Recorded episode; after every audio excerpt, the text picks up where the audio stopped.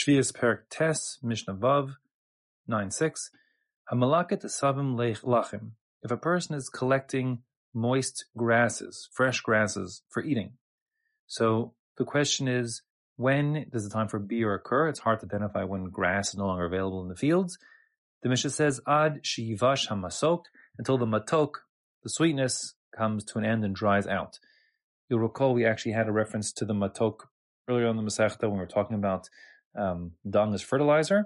And there are different pshat in what matok referred to here. The Bartenura understands the matok simply means the moisture in the ground that is mimatek, that sweetens the produce. So the point is, when the ground dries out, and you can assume there's no more longer any fresh grasses available, and therefore the time for biur on the grass you harvested if you're eating has to has now kicked in, and you have to remove it from your home.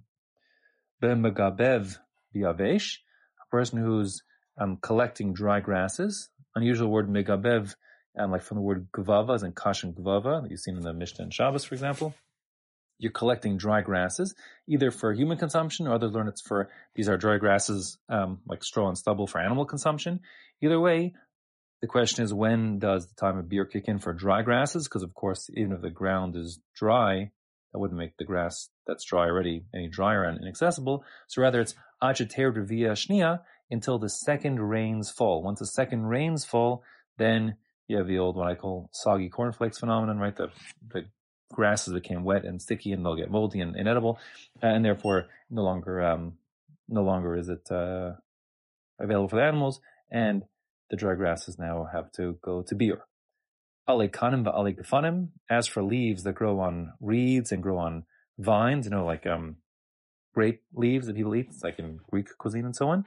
Until they're available for eating before biur, until those leaves fall off of literally avihim as their fathers, so meaning the branches on which they were growing.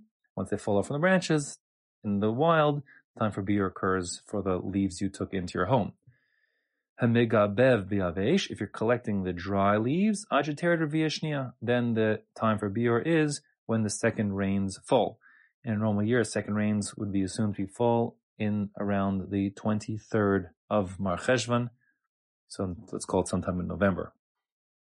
Rabbi Kiva Omer Bakulan. Rabbi Kiva says there's no difference between um, wet and dry, dry grasses or wet and dry leaves.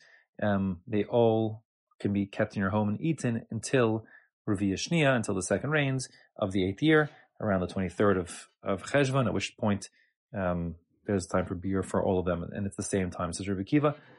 However, the Lacha follows the Tanna Kamma, which means that there's a different time for moist grasses, when the ground, ground dries out, and dry grasses, which perhaps are only for animals, when they're no longer available um, in the field um, because they've gone soggy and bad because of the rain. Now the second rain has fallen upon them.